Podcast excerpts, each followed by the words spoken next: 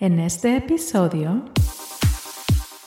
Vivo en una silla de ruedas para trasladarme y pues mi vida ha cambiado. Soy sexólogo también o un educador sexual. Yo empecé con doctores 15, 16 años. Hoy con casi 28 años, nunca, nunca un doctor, un trabajador social, una enfermera, alguien se ha preguntado, oye, ¿y tu vida de pareja cómo, cómo es? Y si profundizamos en el tema directamente de erotismo, pues nadie me enseñó a tener relaciones sexuales sin discapacidad y mucho menos nadie me enseñó a tener relaciones sexuales, ojo, placenteras con discapacidad. Hola, bienvenidos a Sextech. Sextech, el futuro del sexo. Sextech.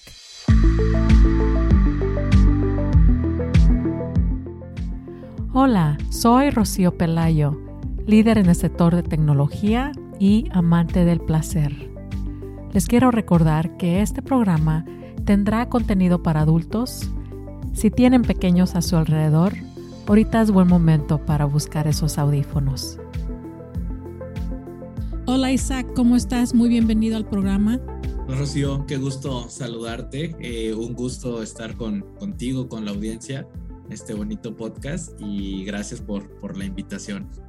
Sí, gracias. Que finalmente nos pudimos conectar, ¿verdad? Ya habíamos tratado este una vez, pero aquí ya se nos, se nos hizo y estamos muy contentos de que estés aquí con nosotros porque vas a traer un, una perspectiva muy interesante a la sexualidad que no la pensamos a veces. Y yo también tengo mucha curiosidad. Por lo menos cuéntanos poquito de ti mismo, cosas que quisieras que la comunidad nosotros supieran y así podemos comenzar. Claro, con mucho gusto. Mira, ah, brevemente yo soy Isaac Gallardo, tengo eh, casi 28 años. Yo vivo con una enfermedad que se llama atrofia muscular espinal. Eh, es una enfermedad crónica degenerativa que me debilita los músculos del cuerpo. O sea, yo ando en una, vivo en una silla de ruedas para trasladarme y eh, pues mi vida ha cambiado. Es una enfermedad que poco a poco te va quitando fuerza del cuerpo entonces, digamos que yo de, de correr rápido, este, mi primer síntoma fue correr lento. De correr lento fue ya no poder correr. De caminar rápido fue ya no poder caminar rápido. De caminar normal, caminar lento. De caminar lento, caminar con bastón. De caminar con bastón a mm. caminar con bastón muy lento. De, de ese tema ya a, a, usar una silla de ruedas y de silla de ruedas de impulso manual, ahora uso una silla de ruedas de impulso eléctrico para que la gente más o menos eh, tenga una idea de, cómo ha avanzado mi enfermedad. Esto yo lo tengo desde los 12 años, entonces aproximadamente tengo más de, 15 años con la enfermedad y que, pues bueno, yo la verdad no, no me quedé con ganas de, nada, fui un niño muy activo, muy travieso y que gracias a Dios pues tengo muy, muy buenos recuerdos y que hoy en día con la discapacidad, con la enfermedad, la verdad que sigo disfrutando mucho la vida. No es fácil, hay días malos, hay, momentos que, te incomodan, que se hacen muy pesados, pero que poco a poco pues, he podido superar de la mano de familia, de la mano de amigos, de, la mano de temas académicos, profesionales, laborales, de pareja, que es un poco de lo que vamos a hablar hoy, y que gracias a Dios, pues las cosas se, me han acomodado, eh, tanto así que hasta alguna vez llegué a jugar unos juegos panamericanos, para panamericanos en Argentina, este, representando a México y que pues tuve el privilegio de, ganar una medalla, de viajar, conocer otras culturas, conocer otros, otros países y que todo, todo ha sido con mi silla de ruedas, todo ha sido con mi enfermedad y que he resignificado un poco el, malestar de lo que es una enfermedad desconocida, una enfermedad rara y, y le he puesto, eh, me, he encargado de ponerme, de vivirme de un lado positivo. Entonces, pues un poco de, de lo que vamos a ir hablando. Mm.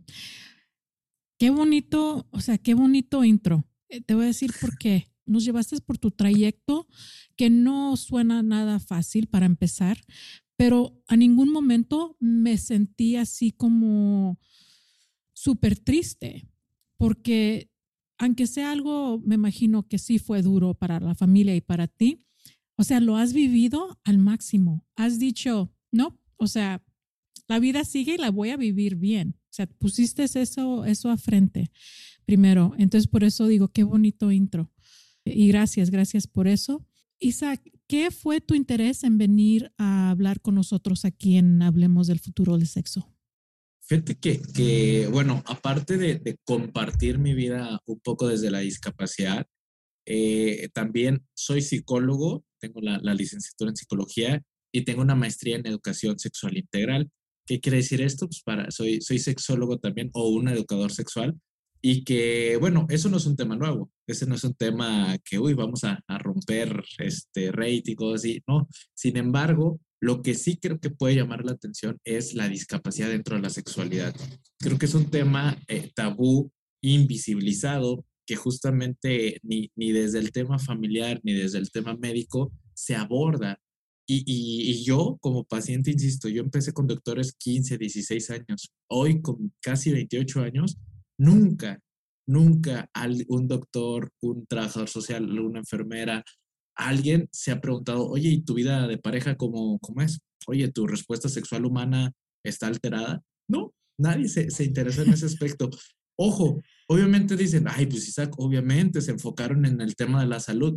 Sí, pero como primer abordaje. Pero segundo, me han preguntado de mi escuela, me han, preguntado del deporte, me han preguntado de la accesibilidad en mi casa pero ¿será que por tener una enfermedad crónica, será por tener una discapacidad, el tema de pareja, sexualidad debe ser invisibilizado? Debemos de seguir viviendo ese, ese tabú. Y imagínate, eh, sabemos que la sexualidad, pues en el podcast lo, lo hemos vivido, es muy bonita. ¿Por qué le hemos dicho, por qué hemos evitado que las personas con discapacidad se asusten, tengan miedo o sean los primeros en decir, no, no, no, no quiero saber del tema de mi sexualidad. Ya algún día sabré. Es todo lo contrario, es, es darle herramientas a las personas que están en un duelo, en un proceso de adaptación a la discapacidad, decirle, oye, ¿qué crees? La, la, la diversidad es tan grande, la diversidad sexual es tan grande y tan bonita que espérate, ni sabes lo que se viene. Al contrario, ¿eh? puedes aprender más de tu cuerpo, puedes aprender más de tu placer, de tu goce y que la discapacidad para nada es una, una limitación para poder vivir tu, tu vida sexual. Entonces, es, eso es un poco de lo que me gustaría que platicáramos, Rocío. Ok, no, Perfecto. Entonces sí viniste al lugar adecuado. Ya Excelente. veo. en el tiempo que se te empezó a desarrollar más tu enfermedad, donde ya era más complicado, era en las edades donde empiezas también a despertar sexualmente. ¿verdad? ¿Cómo fue esa parte para ti en esa de 12 a 15 años donde es cuando hay mucha curiosidad, ¿verdad? Porque nuestro cuerpo nos lo está pidiendo normalmente. No sé si fue así para ti también, donde el cuerpo a la misma vez tienes una enfermedad donde está debilitando áreas de tu cuerpo, pero a la vez también estás pasando por lo mismo que se está despertando tu sexualidad, que tal vez estás sintiendo lo que, lo que siente un, un niño de capacidad al 100 normal, se puede decir o no, discúlpame si normal no es la, la, palabra correcta, pero a esa edad hay tanta curiosidad, hay tocarse, hay amanecer, ¿verdad? Con un pene recto, hay todo eso. ¿Cómo fue para ti? Complicadísimo. Fue, fue una etapa súper difícil porque no había quien me guiara, no había quien se acercara a mí. Como cualquier chavo de la edad, tenía mil preguntas y, todo era como prueba, error, prueba, error. Y, y desafortunadamente, de, esas, de cada 10 pruebas, nueve eran error. Entonces era algo, algo complicado. Está la parte, es, eso era dentro de mí, pero también le sumamos la parte fuera que es la edad donde todos, los hombres, las mujeres, este, u otras personas, también se interesan en, ah, ok, el, el, más fuerte del salón, este, el más alto, el más deportiva, el más inteligente. Y de repente decía, ay, pues yo no voy ni, ni, ni, ni el más activo físicamente, ni el que más le pega al gym. y, y, era todo así. Y, y, todavía, o sea, era cuestionarme algo social y, y todavía decir, ay, y es que no puedo por una enfermedad. O sea, eran dos pensamientos fuertes que la verdad me, me desgastaron mucho hasta poderte decir que hasta los 18 no pude aceptar mi, mi, mi forma de vivir, que fue mm. cuando encontré una, una primer pareja. Este, y ciertamente fue una relación bonita, fue una relación este, verde, inmadura, por así decirlo. Eh, a, a su etapa, creo que fue buena. Sin embargo, eh, sí sentía que, que ya mis amigos ya habían vivido otras cosas, ya muchas personas ya habían vivido otras cosas y yo apenas empezaba a, a vivir. Ese por, por un lado. Segundo, pues bueno, yo, yo sabía que, que, insisto, que mi pareja tal vez algún día iba a decir, ay, es que ya no quiero eh, cargar con su bastón, cargar con su silla de ruedas, cargar con, con su forma de vida, porque es una forma de vida diferente. Este, también es un miedo que, que hoy todavía existe, ¿sabes? Que resignifico el amor, resignifico el enamoramiento, resignifico mi pareja totalmente a, otros conceptos que hoy los vivo creo que muy bien, pero obviamente en esa etapa era, era algo complicado.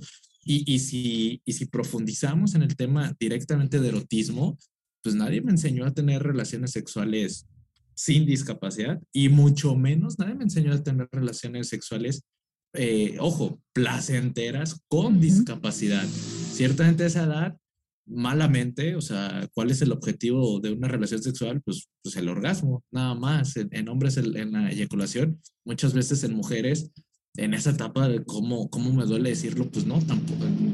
Muchos no, no disfrutan por ese desconocimiento, por ese miedo, hasta otras etapas más, más grandes. Sin embargo, en la discapacidad, también lo digo como hombre, era, era complicado. No, también quisiera visibilizar una mujer de 15, 18, 20 años, ¿cómo, cómo vivirá su, sexualidad? Acompañada de muchos tabúes, miedos, quién la asesora de forma profesional y, y, sobre todo también una parte que muchas veces la vulnerabilidad de la discapacidad genera muchos abusos, más en mujeres con discapacidad. Entonces, es un tema del que se tiene que hablar, es un tema que tenemos que acercarnos a, a los jóvenes, a las jóvenes, este, para informarlas, hace, que tengan decisiones informadas, creo que es lo, lo más importante, decisiones informadas, y que recordemos que el objetivo principal de las relaciones sexuales no es el orgasmo, es el disfrute, es el placer. y eso, eh, creo que, si no mal recuerdo, un sexólogo mexicano habla de, de, de esa parte, Eusebio Rubio, Dice, el placer sexual se debe vivir antes, durante y después de la relación sexual. Entonces, es importantísimo estar informado desde antes para el acto de, la relación sexual. Disfrutar durante el acto sexual, ahora sí que tu clímax, tu, tu ambiente, tu pareja, y después, si se cuidaron, si fueron relaciones sexuales protegidas, en el lugar correcto, en el momento correcto, pues bueno, no hay de qué preocuparse después de. Todo esto, insisto, creo que es información que todos deberían de, saber, pero sobre todo personas con discapacidad, para que no tengan miedo de vivir su discapacidad. Así es. Sí, y se me hace que algo que no hablamos tampoco mucho es el, el autoplacer, la autoexploración, que siento que es lo primero que deberíamos de tener en nuestras educaciones de placer sexual, ¿verdad? Poder estar uno cómodo con uno mismo, explorarse, o sea, y poder saber cómo tener esas conversaciones ya cuando entres en pareja, tal vez, ¿verdad?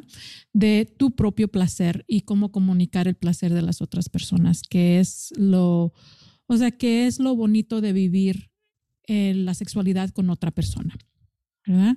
También. Entonces, en esto yo mm, me pregunto un poquito también en ¿cómo fuiste a escoger una carrera de educación sexual? ¿Por qué dijiste, bueno, yo voy a ser sexólogo entonces? Lo, voy a dividir en dos, con un comentario referente a lo que decías al principio. yo, también hace poco acabo de aprender, no sé si has leído a Betty Dodson, este, eh, una muy buena educadora sexual, sí, sin estudios, pero se ha dedicado a ella, o bueno, se dedicó. Sí, sí, falleció hace, Sí, falleció este, el año pasado. Ajá, exactamente. Que ella se autodenominaba una masturbadora profesional. Sí. Y, y, al leer su, su, su, libro, menciona que la parte más importante de, del autorotismo o la mala llamada masturbación es, eh, o que la, el autorotismo es la primera muestra de amor propio. Cuando leí esa, esa frase, para mí me revolucionó. Dije, wow, sí es cierto, aparte obviamente de salud física, salud mental, comer bien, eh, estimular el, nuestra cognición, nuestra inteligencia, dije, sí es cierto, creo que una de nuestras principales herramientas de amor propio es el autorotismo, porque yo creo que quien no ha vivido una, un momento autorótico express, que casi no es placentero.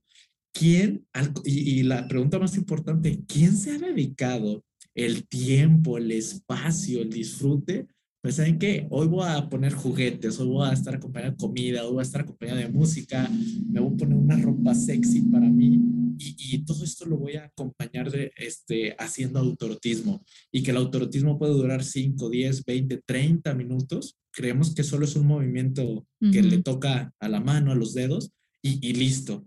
En cuando en realidad insisto, conocer a, Betty Dodson, me encantó esa parte, cómo, cómo amar el autorotismo, cómo disfrutarlo, que ojo, yo creo que también tenemos que, que, visibilizar de que muchas veces se nos ha hablado que es malo, que hay muchos tabús, que nos van a salir pelos en la mano, que se nos van a caer, nos van a salir verrugas y, mil cosas. Audiencia, no está mal, pero no, eso son totalmente mentiras. Y, y, y, recordemos que la mujer tiene un órgano exclusivamente para el placer, que se llama clítoris. Entonces, si se estimula eso bien acompañado, un buen ambiente, mujeres suertudotas, yo, yo las envidio, por así decirlo, de, tener un órgano exclusivamente para el placer. Y los hombres no nos debemos de quedar atrás, también tenemos esa libertad, también debemos de, acostumbrarnos a hablarlo, a platicarlo, a compartir, oye, no manches, experimenté esto. Eh, y, igual ah, después te podemos cerrar con algo interesante. Estoy descubriendo el multiorgasmo a través de, del autorotismo y que, wow, wow, o sea, y, es algo muy, muy reciente y que, insisto, ni a ningún hombre nos han enseñado que podemos ser multiorgásmicos. Y de repente te das cuenta que, que puede ser relativamente sencillo y yo que lo estoy empezando a vivir, hombres, uff, por favor. Se la están perdiendo. Sí, se, lo están perdiendo, de, verdad.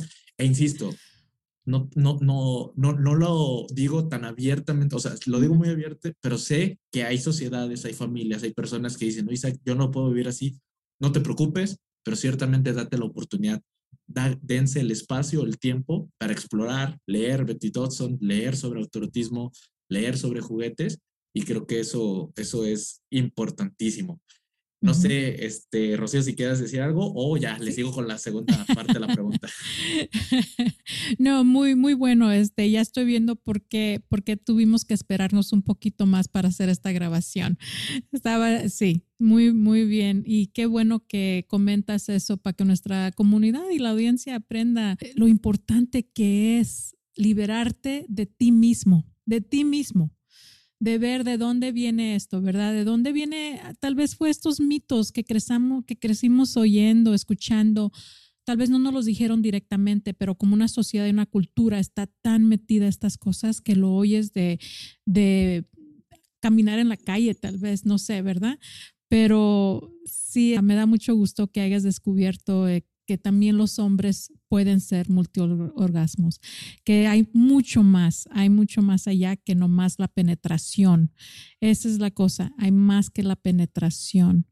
Eso, la penetración, eso es ya al último, tal vez, y ni necesario a veces. Y ni necesario, es correcto. Ajá. Entonces, bueno, me da mucho gusto. Pasamos a la siguiente pregunta. Yo todavía estoy celebrando tu descubrimiento aquí. Entonces, ¿cómo fuiste a dar a la educación sexual o tratar de aprender sobre la educación sexual? Ok, fíjate que, que fue curioso. Desde la licenciatura, cuando estudié psicología, eh, la, la, universidad me pedía asistir a, a X cantidad de congresos. Y yo asistí a dos de sexualidad donde conocí a grandes sexólogos de, México. Estoy en deuda en temas de equidad de género porque se me han ido los nombres de sexólogas mexicanas también muy, muy buenas y solo me, me he aprendido de, sexólogos. Conocí a David Barrios, conocí a Eusebio Rubio, este, que son como grandes referencias acá en México. Conocí a otros sexólogos muy buenos, más, regionales, por así decirlo. Eh, conocí a alguien que de verdad tienen que, conocerlo. Hay videos de él, Juan Carlos Hernández Mejueiro, eh, un historiador de la sexualidad bárbaro, bárbaro, y, que justamente le, da ese, esa visión, uno, muy amiguera a su plática, es, muy bueno, y, te siembra esa, esa curiosidad de, de conocer más sobre no solo sexualidad, sobre, sobre la historia de las personas. Tenemos que, mencionar que la sexualidad está desde el momento en que existe el ser humano. Es más, desde que existe vida este, celular existe la, sexualidad. Así es. Entonces, eh, eh, él, él, se dedica a eso y, fue algo que, que, me encantó, conocer la historia de la sexualidad. Eh, no por señalar alguna religión, pero pues, la, habla mucho de, de la Biblia, de los temas católicos, apostólicos romanos, mm, sin, sin llegar a una agresión, pero sí dice, oye, sí es cierto, yo sabía que había pasado la Santa Inquisición, pero no sabía que había pasado tantas cosas en la Santa Inquisición. Sí.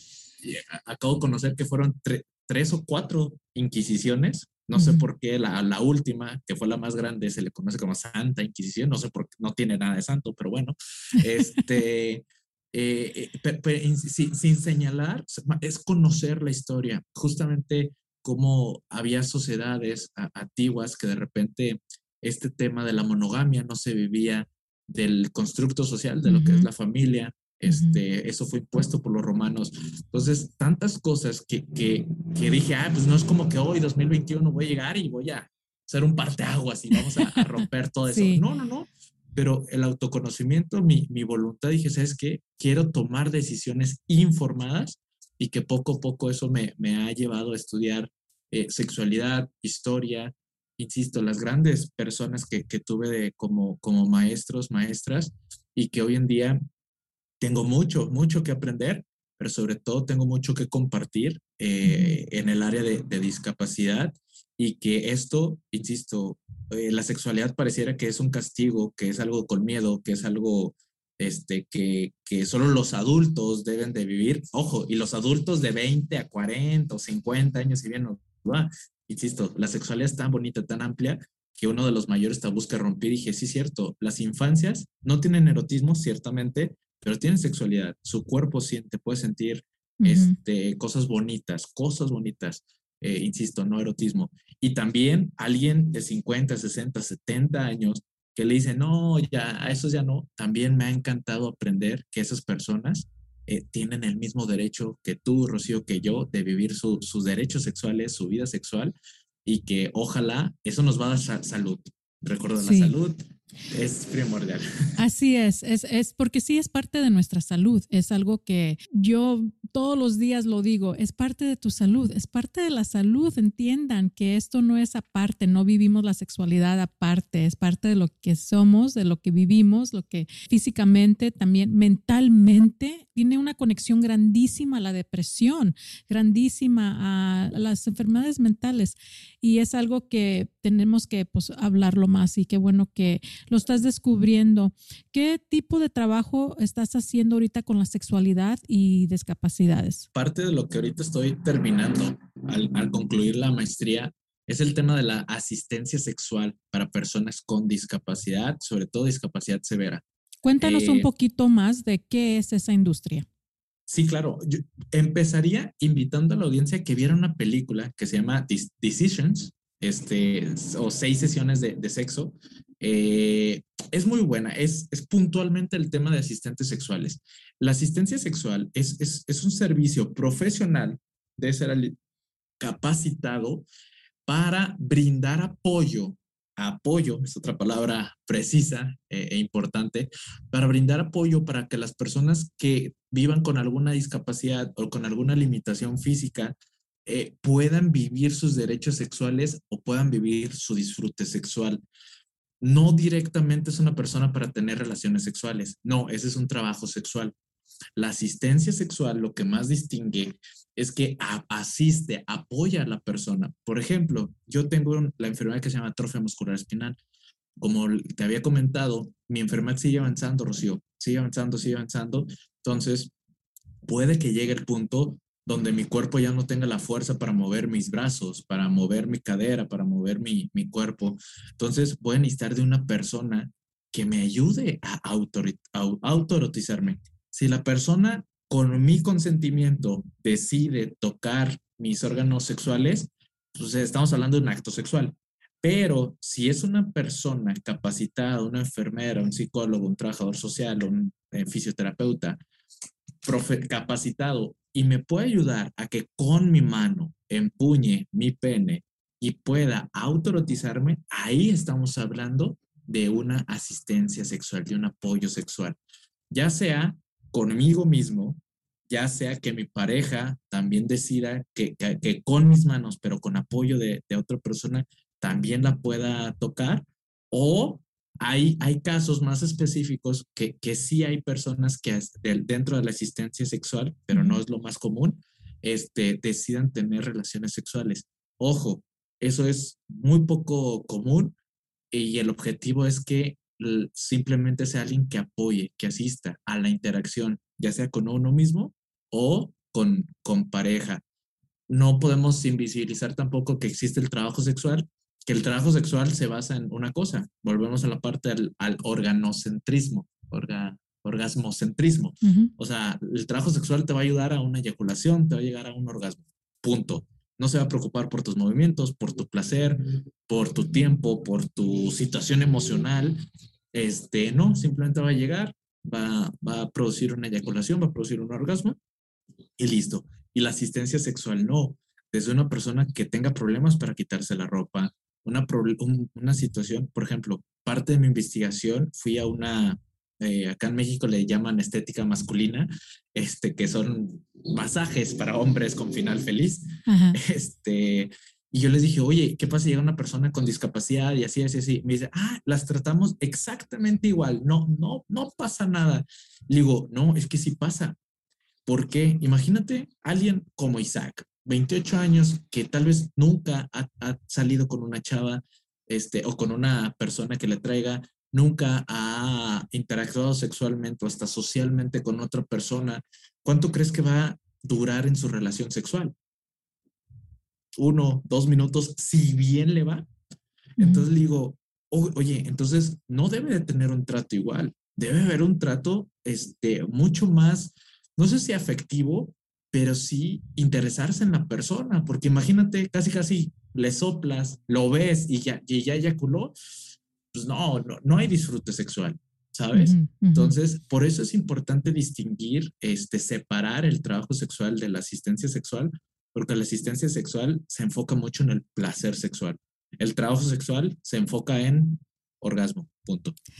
¿Y no habrá la oportunidad de que los dos existan? Yo, yo, yo voto porque sí. Yo, yo, yo quisiera, justamente me acerqué a ese mundo este, no, no mundo de ajeno, sino de, convivencia, porque pues tal vez pueden ser las personas que, que, que ellos, ellas, ellos ya decidieron dedicarse a eso. Entonces, pues, ¿por qué no tomar una, una capacitación? Sí. Es más, hasta, yo creo que hasta de recurso, pues como un licenciado, un maestro, ya cobras más, ¿no? O sea, hasta bien. Sí, claro, o sea, es diferente porque sí, la capacidad es diferente, como, como has dicho.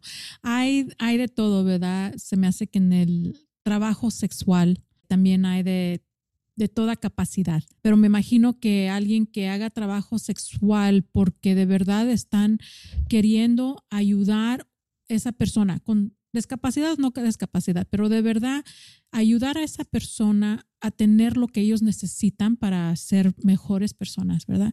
Igual se preparan para ser asistentes sexuales. Tal vez no son sexólogos, tal vez no tienen ese nivel de educación, pero tienen alguna capacidad de poder manejar los dos. Como soy tan soñadora, veo un mundo donde esas dos cosas sí puedan existir y sé que sí existen este, en varias áreas, ¿verdad? Que que sí es posible. Entonces, tal vez esa es la conversación que tenemos que tener un poquito más de, que haya esa, ese, mm, ese cariño o ese querer de importarse ese interés de, de cuando vas a servirle a otra persona, que lo vas a hacer con la intención del placer, con la intención de entender dónde está esa persona, porque a veces no es otra vez dijimos como nomás llegar al orgasmo, a veces el toque, tocar, ser sentido que lo está tocando otro humano, ¿verdad? Entonces hay, me imagino que diferentes niveles, creo yo. Entonces, en tu tesis, ¿qué es tu meta con eso? Eh, el, objetivo principal es el, disfrute de las personas con discapacidad, que ellas sean las que se permitan esos encuentros, como mencionaba al, principio, eh, sí, podemos estar hablando aquí tú y yo, Rocío, super padre, y apoyando de alguna manera y compartiendo el podcast, pero algo importante es que, que las personas con discapacidad se permitan eso. He encontrado una brecha gigantesca, una, una, dos extremos, por así decirlo. La persona con discapacidad independiente que dice, este chavo, ¿qué me va a venir a enseñar? Yo ya hice, yo ya estoy y así. Y ha vivido tal vez en una idea falocentrista, orgasmocentrista, este, que, que su sexualidad tal vez ha vivido muy limitado, pero insisto, se queda en la parte, yo ya sé, ya nadie me tiene que enseñar. Este, e, eso he encontrado mucho, como también el otro extremo de que nunca han tenido interacción sexual con, con otras personas. Entonces, ha sido algo complicado en esa parte porque no, eh, son pocas las personas con discapacidad que he vivido, oye, me, me gustaría interesarme más, oye, me gustaría capacitarme más. Entonces, pues tengo que, que partir de los extremos y que vean, eh, como lo hemos hablado, el placer es antes, durante, después. El placer se puede vivir sin penetración, el placer se puede vivir desde el cachondeo, el juego, la plática, lugares, diversidades. Y, y, y, como mencionábamos, eh, hasta a veces pudiéramos olvidar la, la, penetración. Pero, pues bueno, estamos ahí haciendo nuestra luchita para, para abrir más, más puertas. Sí. Sería muy interesante hablar con más asistentes sexuales, ¿verdad? Para ver el punto de vista de ellos o el trabajo, igual con trabajadores sexuales también. Uh, ver el punto de vista de ellos y ver cómo hacen el trabajo, qué piensan de, de este nivel de apoyo. ¿verdad? Porque sí se me hace muy importante, tanto que como haya ese servicio, pero la educación, que es lo que siento que estás un poquito haciendo con tu estudio, es tratar de hacer la educación de que esto existe y de normalizarlo. Exactamente, exactamente, o sea, normalizarlo, visibilizarlo, nombrarlo. Dime, a ver, ah, y ahora, ¿dónde vas con todo esto? ¿Qué es lo que vamos a esperar de ti aquí en el siguiente año. Vamos a empezar a seguirte, a ver qué está pasando y tal vez que nos acompañes de nuevo. Pero ahorita, ¿qué esperamos ver de ti en el siguiente año? Ay, este, Rocío, qué buena pregunta. Yo, yo creo que tengo dos temas eh, importantísimos, dos, dos metas. Uno, en la que ahorita estoy trabajando es aquí en Guadalajara, que son bienvenidos. Rocío, eres bienvenida este, cuando, gusten. Eh, abrir la primer clínica de, salud y atención sexual. ¿Qué quiere decir esto? No, no exclusivamente sexualidad erotismo, terapia de pareja, terapia psicológica, terapia sexual individual, terapia sexual en pareja, educación sexual, talleres de masculinidades, eh, talleres de prevención de abuso sexual. E, eso es en lo que estamos trabajando ahorita. Iniciamos con el tema de, de clínica, de consultas, pero que estamos haciendo nuestro plan de, de trabajo para todos esos eh, talleres que te menciono, los podamos desarrollar a la, a la brevedad, tal vez iniciando el año. Eso ahorita ya, ya estamos en eso. Segundo, el acercamiento más directo eh, a, a, las familias y a las personas que viven con alguna discapacidad.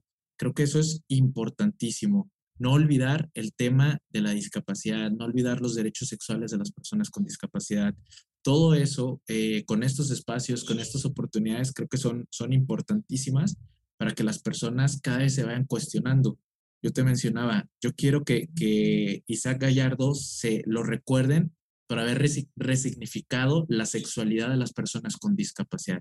Esa es como mi, mi visión a, largo plazo, porque yo, yo te pregunto, Rocío, dentro de, de, la confianza que hemos generado ¿Alguna vez te imaginaste eh, a tu príncipe, eh, a tu pareja en, silla de ruedas? Fíjate que no. Y, ni, y, qué buena pregunta me hiciste porque ni en el momento me había yo preguntado eso que he hablado con muchas personas y estoy muy consciente sobre lo que es la sexualidad en la discapacidad y de que en un día todos nosotros vamos a llegar a ese momento también porque no vemos eso, no vemos que con la edad empezamos a disminuir en nuestras capacidades. No, no lo, no, la verdad es que no. ¿sabes? Y, ojo, no, no pasa nada, no, no es como que, y Rocío, es que me tengo que retirar, no es posible, no, no, no, para nada. Ay, gracias. no, no, no, para nada. E, e, es, es algo que, que, nuestra sociedad ha, ha, construido día a día, e insisto, es, es mi, siento que es mi tarea poder empezar a que las personas se cuestionen sobre, sobre ok, ¿por qué no imaginar tal vez algún día a, a mi pareja en silla de ruedas? Hoy en día, muchas mujeres con el tema de, de cáncer de, de mama eh, le, les quitan un seno y ¿quién ha imaginado a su pareja sin, sin un seno? Porque la heteronormativa nos dice que, que, una mujer debe tener este, características físicas, dentro de esas, un par de, de senos.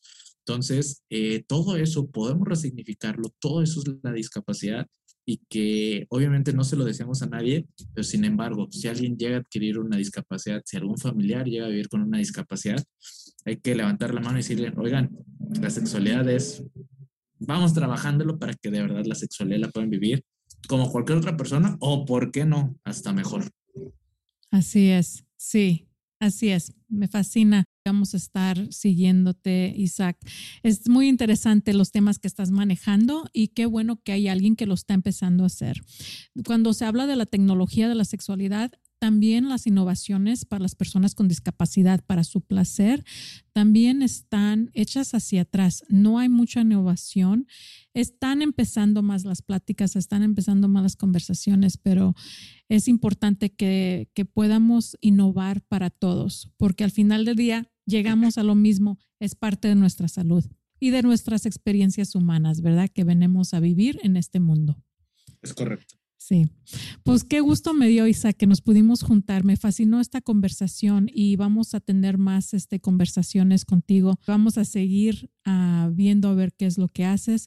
Por mientras, eh, quiero recordarle a nuestra audiencia que toda tu información estará en las notas de programación, pero también quisiera que si quieres dejar a nuestra comunidad tu información o cómo seguirte, y cómo saber más de ti o si quiere alguien hablar contigo.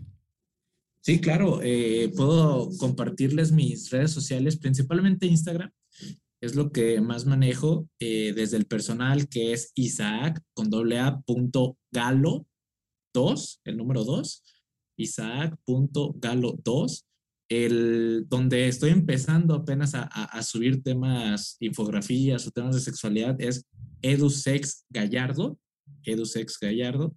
Y la clínica que estamos abriendo, que, que, como les compartía, pues es un proyecto, ya no es a corto plazo, ya es a hoy, este es clínica.sso,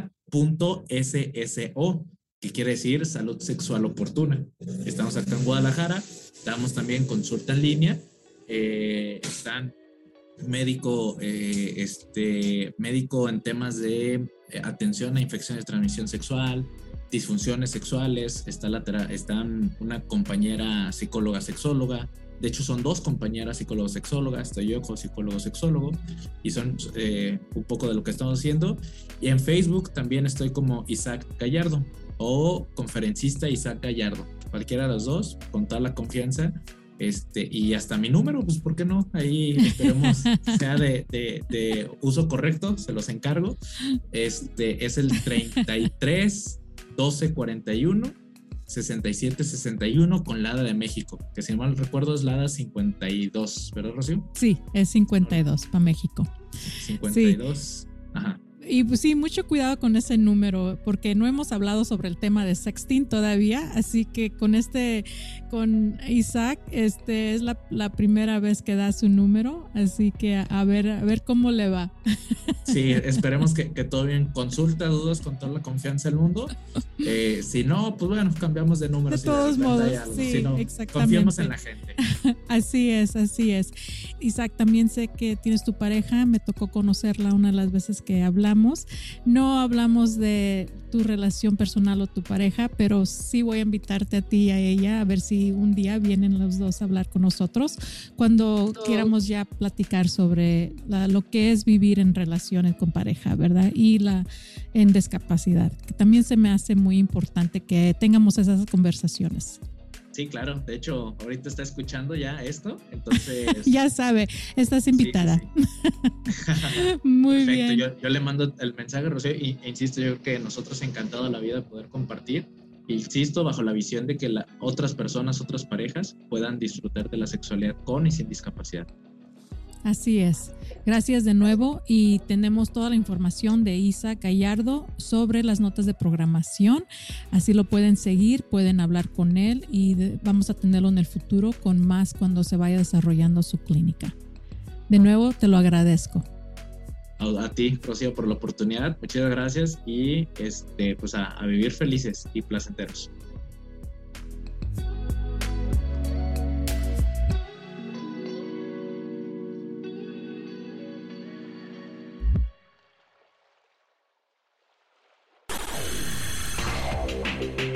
Visitar nuestro sitio web hablemosextech.com, donde encontrarás episodios anteriores con entrevistas a líderes de la industria sextech, nuestras redes sociales y también podrás registrarte para recibir nuestro boletín de noticias.